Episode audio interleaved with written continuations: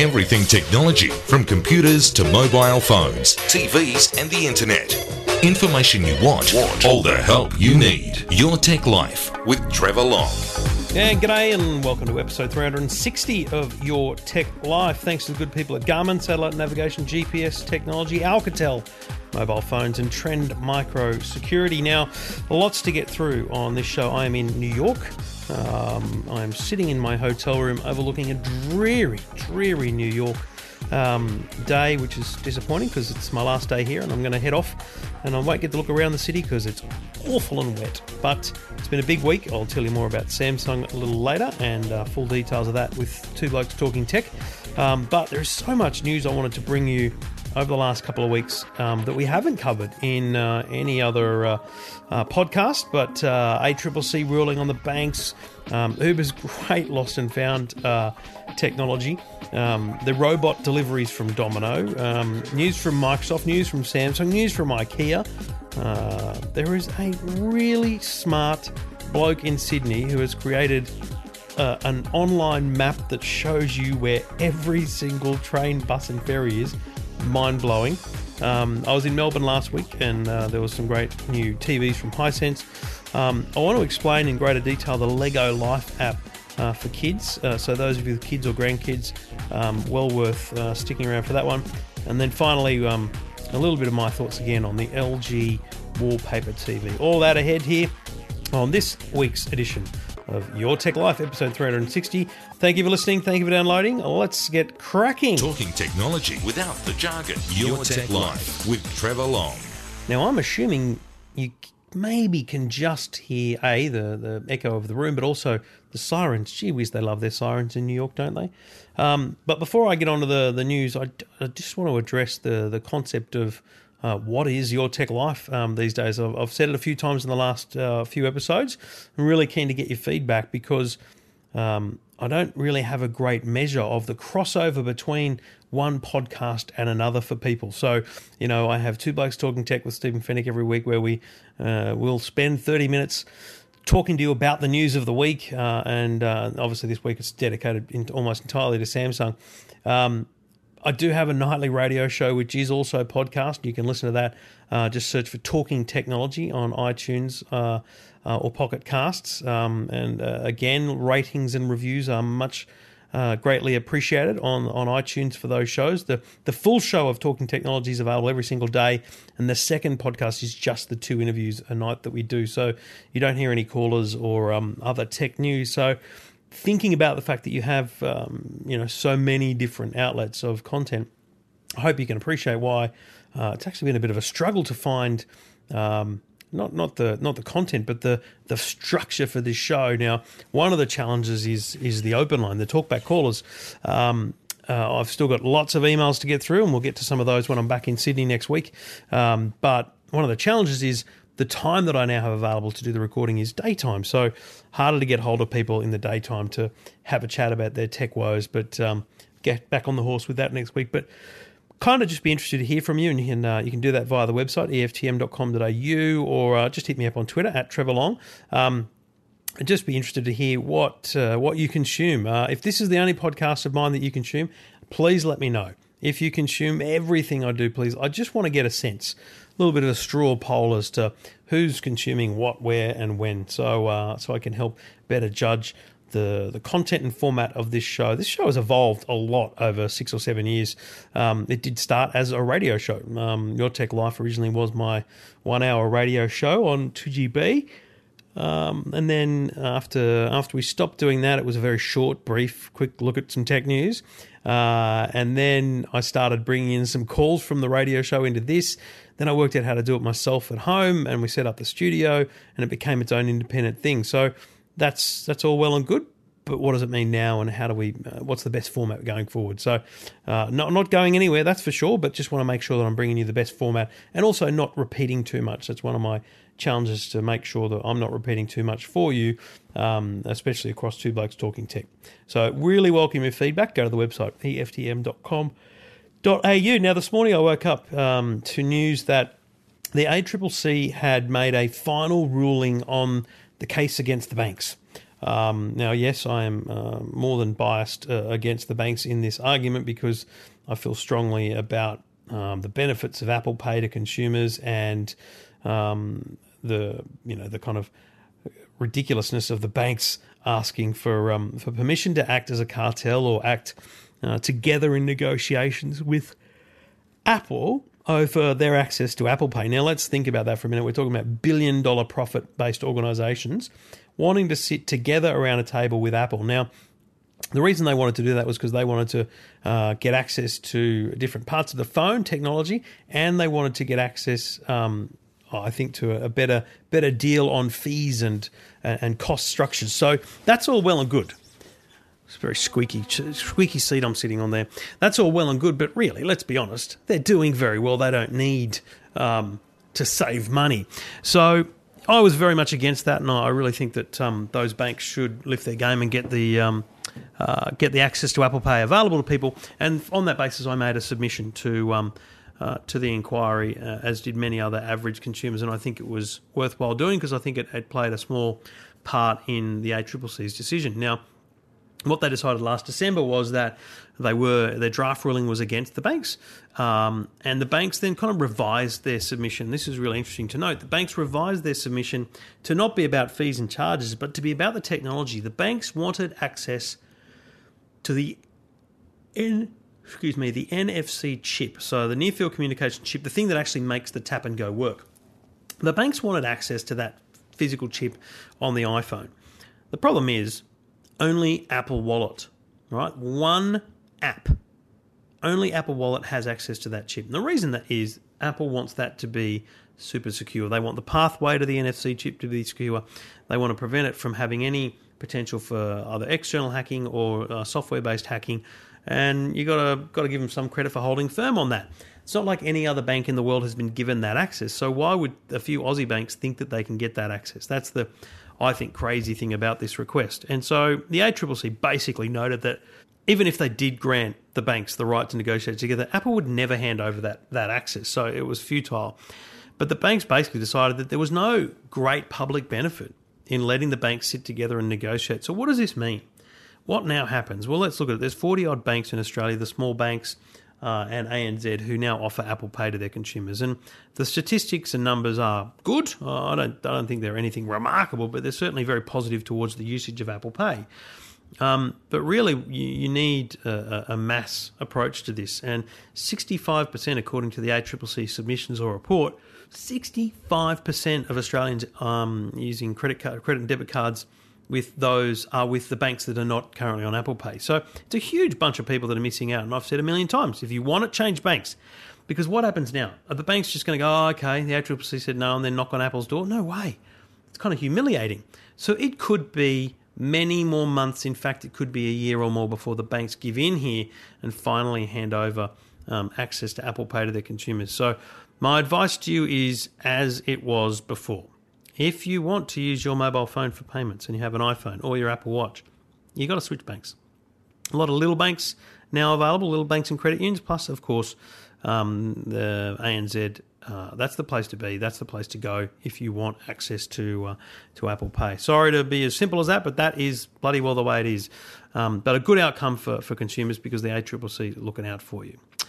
So, um, churning through because I'm sitting in a hotel room. I don't have a studio. I'm not going to um, have a lot of time. I'm going to probably hopefully edit this at the airport before I upload and get on the plane to head back home, see my kids and my family. Um, this is a cool one. Uh, Uber have um, released uh, some information letting people know A, about how to um, get access to Lost and Found, and B, some of the statistics around their Lost and Found. So, first and foremost, I didn't know this, but if you've caught an Uber and you leave something in the car, you can actually open up the app, click menu, click help, and click report an issue with your trip. And you click on the trip that you specifically lost the item on, and you can say, I want to contact my driver about a lost item. And then you put in your phone number, and the, your phone will ring, and it'll be your driver, and you can then arrange to get your item that you um, that you left in the car. It's a very cool, simple thing, and I like that. But what about this? These are the crazy things you'd never expect to be left behind. A guitar these are things that were actually left in, in Ubers a smoke machine, a wedding outfit, a kite, a vacuum, and a violin. Now, the most commonly forgotten items are phones, rings. I don't know how you're losing a ring. Keys, wallet, glasses, purse, license, gloves, charger, and sunglasses. Now, on EFTM.com.au, there's a bunch of other items 45 most unique items forgotten in Ubers. But I have to tell you, paintings? A lobster? How on earth do you forget a lobster?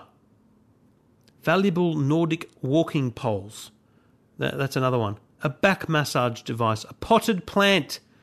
A dog sweater. These things were left in Ubers, folks. I don't know how uh, forgetful you are, but I have left my suit jacket in a car. In fact, on the way to the airport here, I left my suit jacket in the car, so I had to buy a new one here in New York. Um, the most forgetful cities in Australia. Sorry, Perth, that's you. Followed by the Gold Coast, Adelaide, then Melbourne, Brisbane, and Sydney at number six, Canberra and Hobart. They're the most forgetful. Love this. The most common days to report an item as lost Sunday, Saturday, and Friday. Probably also the busiest days for Uber. Um, and, uh, and the most forgetful days in 2016, October the 30th.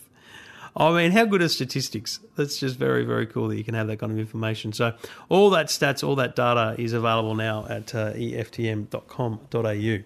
Um, uh, additionally, there's a great story um, out of Domino's, the pizza joint, uh, this time in Europe. Now, Domino's uh, is, is, a global uh, business, but um, uh, we, I think, I don't think I played it on Your Tech Life, but certainly on Talking Technology late last year, I spoke with the boss of Domino's, Don Meij, and um, he, uh, you know, is very passionate about his business. He's he's a long term, uh, like he, he, grew up basically with the business.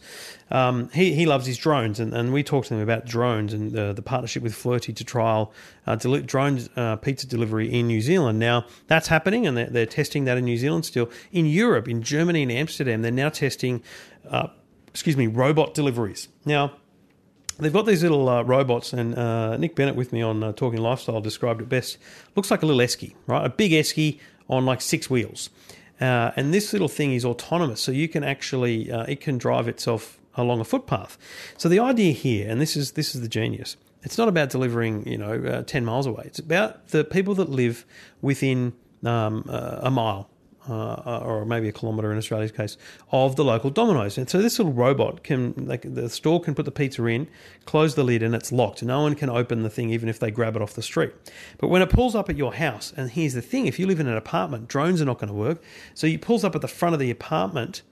Uh, the apartment block, and you go down, you meet the drone or out the front of your house, and you open up your Domino's app where you order the pizza, and you click unlock, and the thing pops open, you get your pizza out. And the whole idea here is, is for purely for those uh, last mile deliveries. So deliveries for people that sorry first mile deliveries, people that live close to um, uh, to the Domino's stores might start getting these deliveries. Now it is a bit far fetched. I had someone on um, Facebook say to me, oh, "It's just it's just a stunt to drive up the Domino's stock price."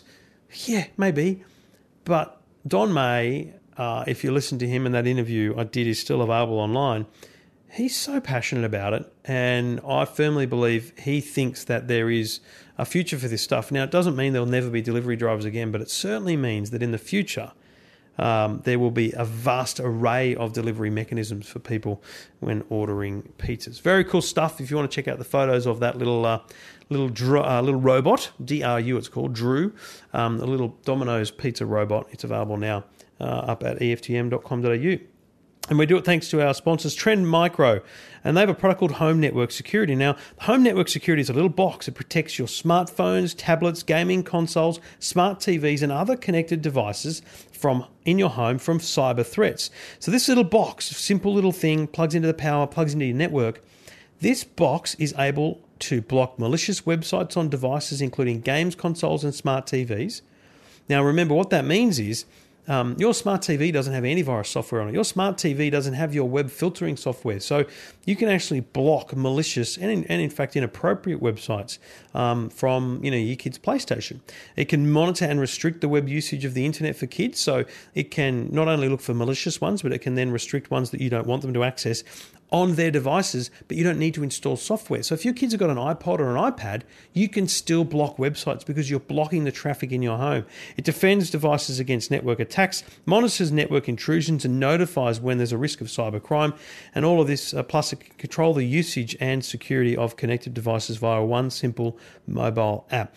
Uh, check it out. It's from Trend Micro. It's the home network security, um, and it's a little box that you actually plug into your home network. It's not software that you install on any device. Very, very cool stuff from our mates at Trend Micro. Now, I am here in New York with Samsung as a guest of Samsung, and um, I think the best advice with regards to the Samsung Galaxy S8 is uh, I think Stephen and I spent a good 40 minutes um, sitting in this very room chatting about what was announced here.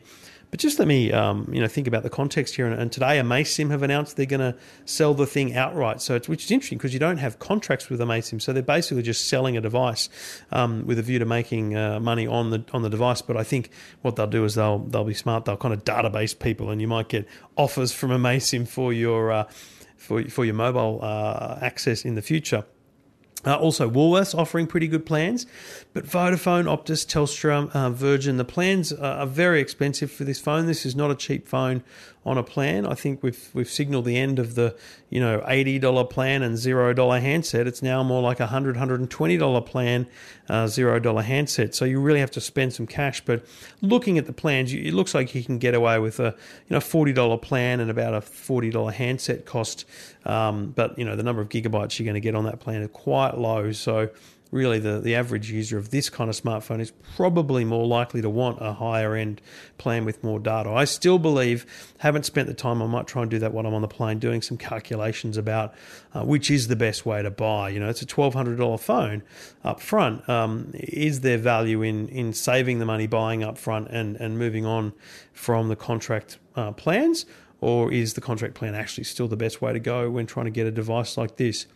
Um, I can't wait to get my hands on it at home. Not to be honest, uh, because of the um, the device itself. Because I really want to uh, play with this Dex, um, and we spoke about this a bit on Two Blokes Talking Tech, and I, I put it into my story on EFTM. But Dex is a is a computer dock. And the idea is that you get home or you get to your office and there's no laptop there, there's no computer, you haven't had to carry a laptop with you. There's a monitor, a keyboard, and a mouse, and this little hockey puck like Dex. And you put your phone into this thing, and your phone becomes a computer. And I tell you, I looked at it, I used it, and it was very, very good.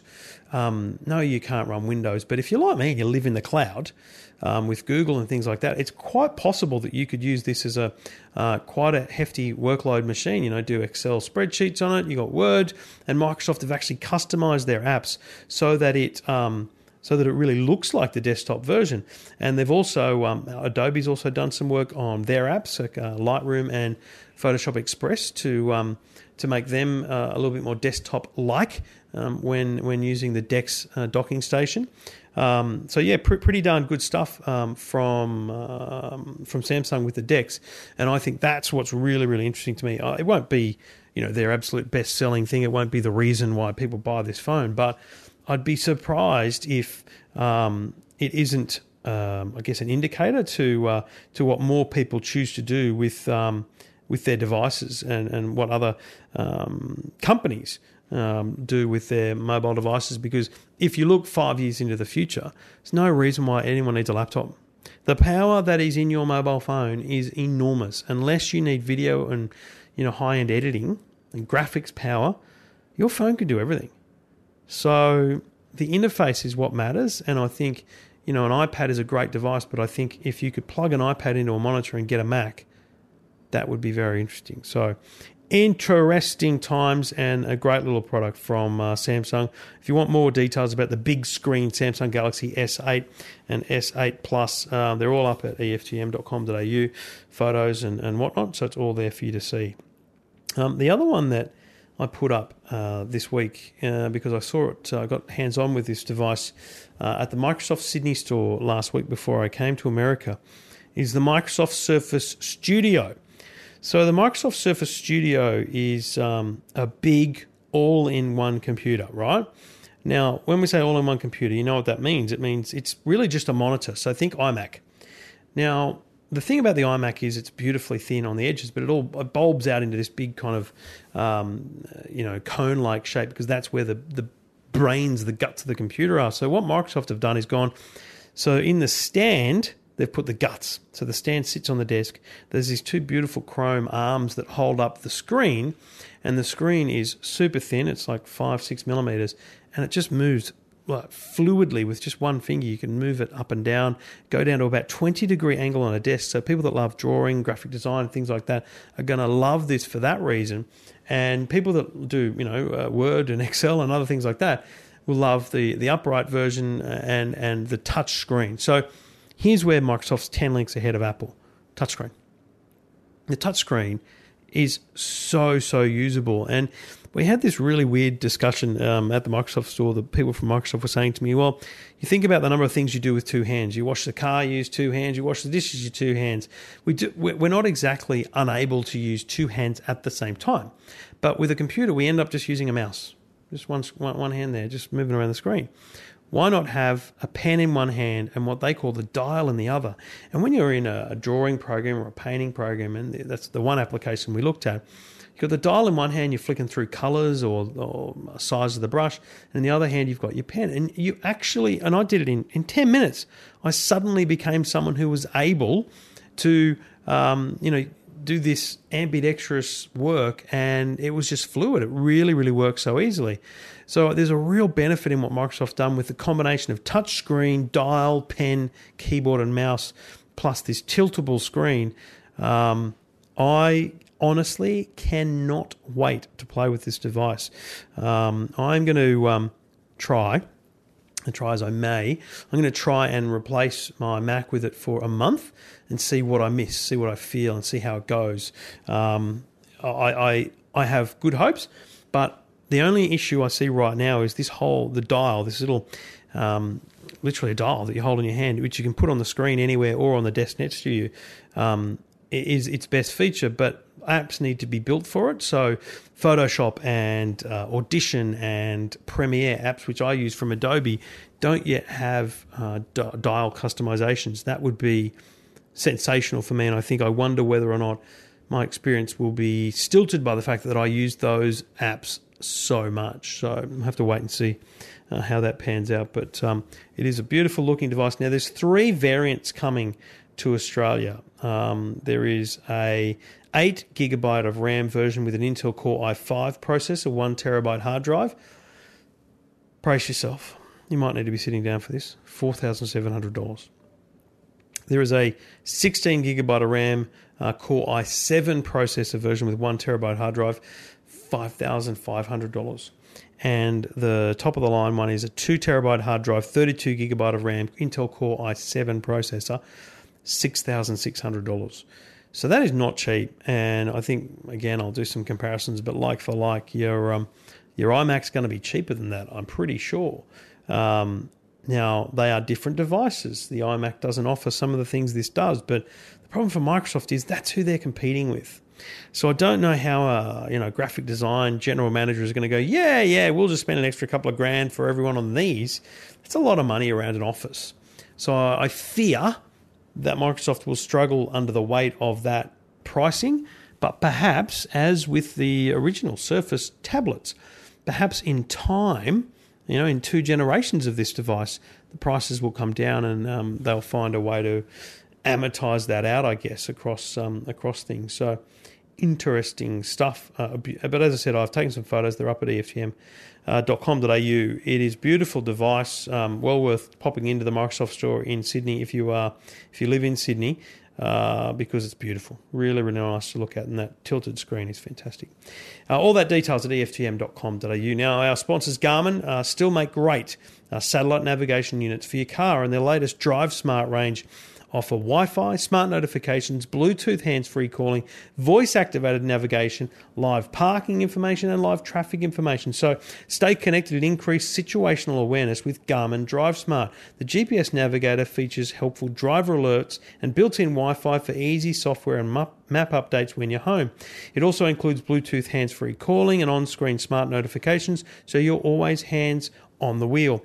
Garmin Drive Smart is preloaded with detailed maps of, um, of Australia plus live traffic and, uh, and a whole range of other features. So check out the Garmin Drive Smart range. Um, they are beautiful devices these days. They're, so thin, the screens, it's like the Samsung Galaxy S8. The screens are getting bigger within the same size package. The bezel around the screen is continuously getting smaller. You can check those out anytime you like uh, on their website, garmin.com.au.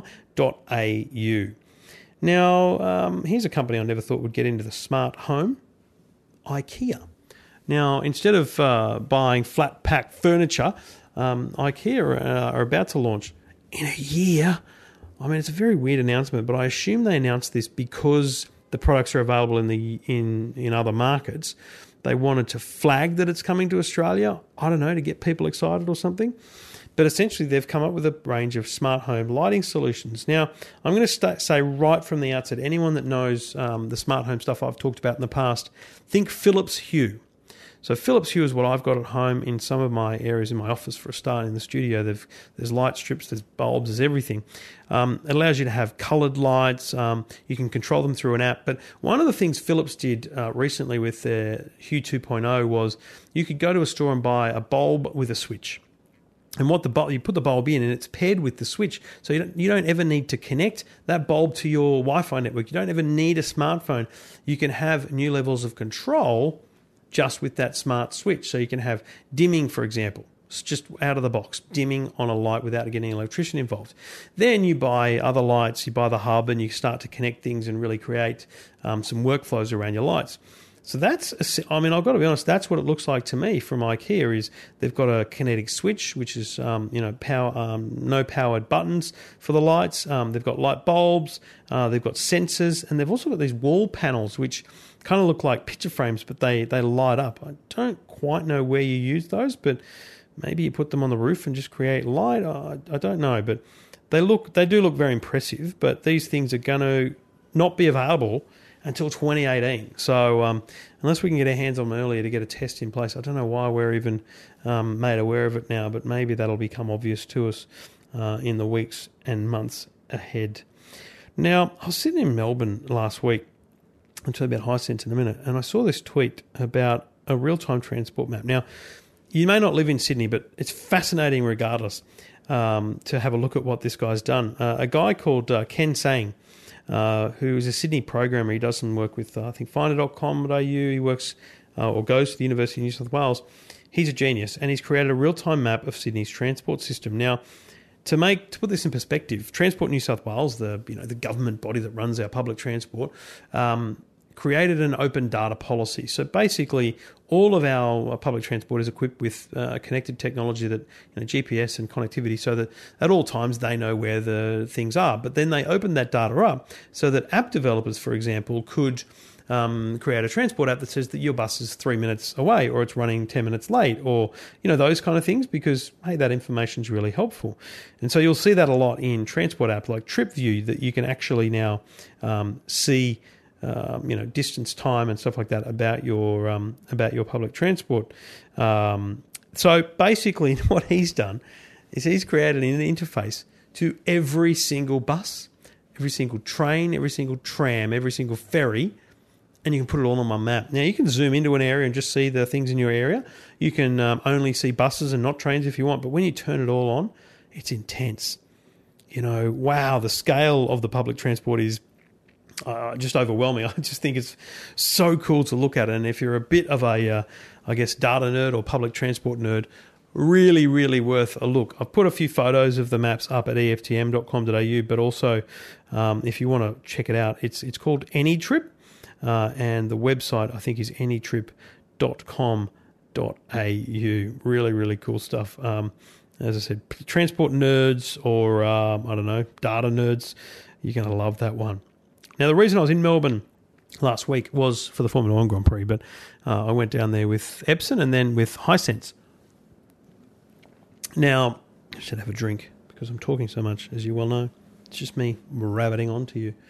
Um, so these remote sessions don't allow me to play stings to at least break up my monotony. Um, I was down there with Hisense. Now, Hisense had a lot of success last year. Now, you remember their um, Series 7 is what they call it Series 7 ULED TVs. I was a massive wrap on it. Unbelievable TV for the price. Um, I've said before, probably not the best looking TV on the market, but geez, if you can pick a problem with it, I'd be amazed. And the price, phenomenal. Like you're talking about fifteen hundred bucks, I think, for a fifty-five inch ULED TV back in the day. So that was about a year ago. So what they've done this year is they've decided to bring their Series 8 and Series 9 TVs to Australia as well. So they're trying to bring more premium um, pr- product to market. A couple of interesting things about that. Firstly, I think Samsung are absolutely packing it because I'm, I understand that uh, six of the last seven months of 2016, Hisense was the number one TV brand in the country. Now, just think about that for a second. Samsung has had market lead by a long way for some time. And according to information I w- was given, Hisense was number one six out of seven months. And apparently, if you wanted a TV in December, you could have got great deals on Samsung's because they were, you know, working with the retailers to bring down their prices. So their Series 8 and 9 TVs, by bringing them to market, here's what they do. When you walk into a Harvey Norman store and you say, I'm, I'm willing to buy a new TV, he said like a 65 inch. They say here's a here's an LG and here's a Samsung for you know four thousand dollars, and then they say here's a Hisense for two thousand dollars, two two and you look at the sales rep and you go that must be cheap. What's that crap? He goes no no it's good yeah I'll take the I'll take the LG. Wise because you can afford it. That's great. But if you can't afford it, you're looking at that going, is it, is it any good? Is it okay? So here's what you do: you bring in the Series Eight and Nine, and the sales rep says, well, here's the best of everything, and uh, you know Sam, uh, Samsung and LG have you know expensive TVs. LG have uh, sorry, Hisense have expensive TVs, but not as expensive. So you bump up the top end price of your product, make the perception be that you do have expensive products, and thus. Um, still drive people to the cheaper ones as well. So here's how it's going to work. The 55 inch Series 8, for example, is going to be $3,000. 65 inch Series 8, $4,000. 75 inch Series 9, $8,000 and the massive 85 inch Series 9 TV, $11,000. Now, they are still great prices. Okay, $11,000 for an 85 inch TV. So that, that begs that whole question again. What are you going to get for your $11,000? Are you going to get the, you know, 65 inch in another brand or are you going to go 85 inches, go big or go home? Really, really interesting um, strategy and structure. Those TVs won't land until the middle of the year, so we won't really know whether we're getting any cut through until you know June or July. But uh, we shall watch with great interest uh, to see how that pans out. Um, in the in the year ahead. So uh, cracking stuff from Hisense. Uh, it was lovely to be down there. They're sponsors of the Red Bull Racing Team, so you know you're never going to get a complaint from me about um, getting to spend some time in the garage of the um, uh, of the Red Bull racing team. It was unbelievable what we got to see down there.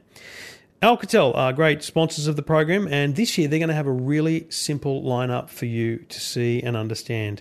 Uh, the A5, the A3, the U5, and the A3 XL. So the U5 is their entry level product.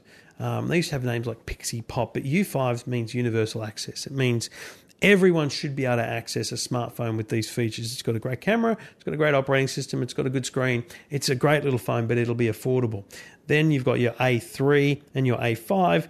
They're, these are a different level of quality and performance, um, you know, ramping it up a bit there. So I think what you'll find from Alcatel, these products won't get into market for some months. But what you're going to see from Alcatel this year, from what I've seen thus far, is a brand new range of products from everything from $99 right up to kind of $600. And when $600 is your premium, you have the Hisense challenge that I was just talking about.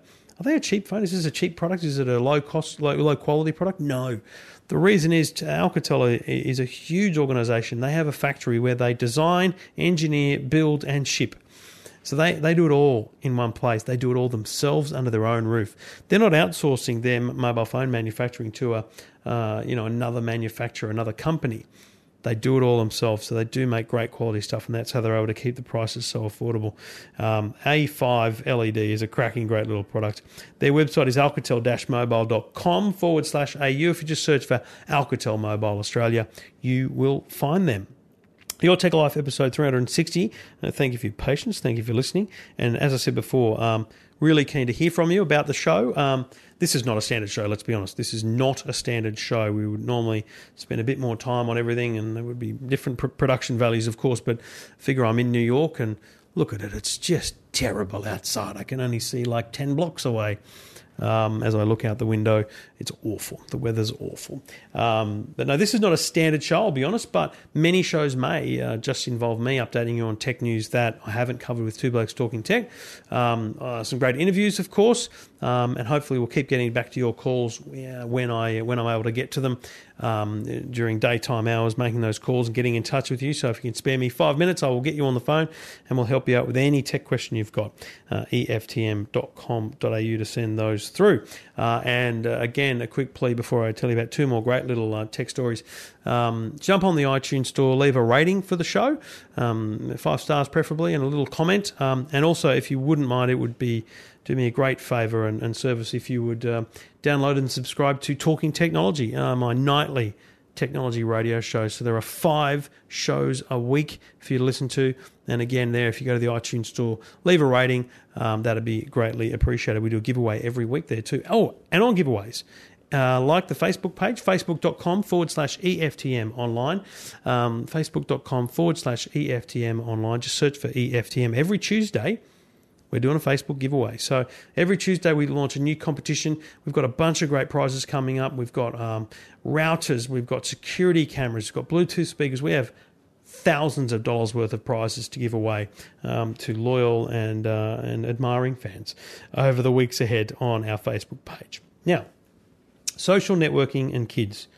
Whew, those two words or three words don't really mix, but Here's the thing um, I think Lego have done something very, very interesting with their new app called Lego Life. Now, the problem that they set out to answer here, first and foremost, was how do we get so many fans, so many of our uh, young kids that are subscribers to our magazine, printed magazine called Lego Club?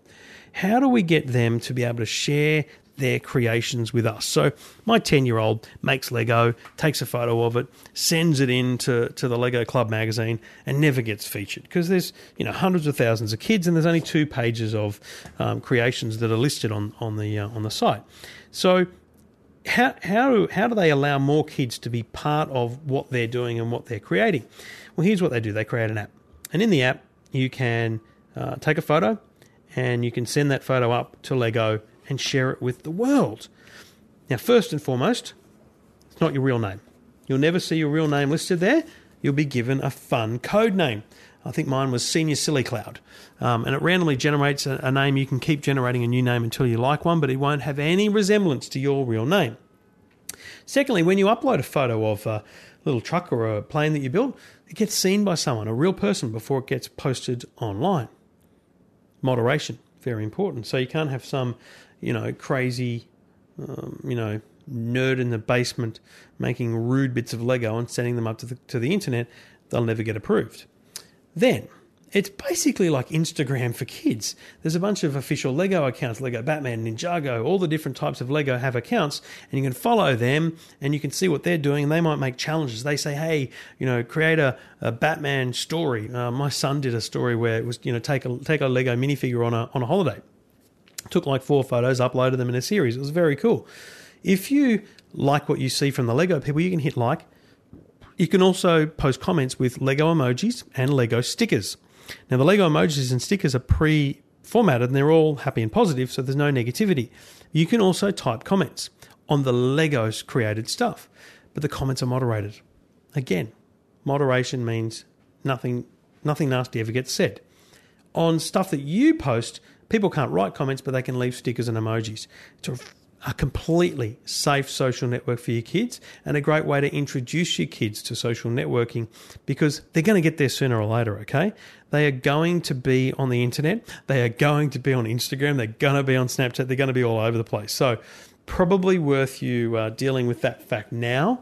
And Lego Life is the name of the app uh, if you want to check it out uh, and see how it works. So I'd highly recommend it. Um, but while I'm talking social networking, uh, didn't have this on the rundown to talk about, but I don't know if you've noticed, but Facebook, Instagram, Facebook launched Stories uh, this week on um, on the app, on the mobile app. Now they had this in the Messenger app, but what they've done now is they've put it in the main app, and um, the you can now add anything you like to your story of the day. Now, um, I don't have a lot of public friends on uh, on Facebook, and they haven't launched this yet on pages, so I can't yet do a story on my Trevor Long page. I'll work out how to do that soon. But what I um, what I like is the the thing works really quickly and easily. It's front and center, and it just shows how much they are trying to beat Snapchat at their own game. Uh, this is, you know, 100% Snapchat, and I just think it's hilarious that they're doing this this way. So um, I haven't worked out yet um, whether or not I can do it on a page, but I'm going to try, and then I'll let you know how that how that pans out and whether or not I can um, start sharing cool stories. Otherwise, I mainly share stories on Instagram anyway. My Instagram handle is Trevor Long AU. Uh, last but not least, this uh, this episode, LG's wallpaper TV. I've been pondering this uh, for some time, and I've got a lot of questions over the last week since the LG Wallpaper TV was announced and pricing was announced for Australia. Now, this is the TV we saw at CES earlier in the year, and I said then, stunning. 2.57 millimeters thick. When it's mounted on your wall, 4 millimeters. So uh, there is nothing on your wall that is 4 millimeters thick. You, you cannot believe how good this looks um, the way it is just sat on your wall, and because it's OLED, the picture is stunning. The price for a 65 inch wallpaper TV, $13,500. Sounds like a lot of money, and it is. And I said this, we discussed this with Stephen Fenech, I would dearly love your views on this. If you had 15 grand, and I know that's a lot of money, would you buy a 75 inch Samsung QLED TV?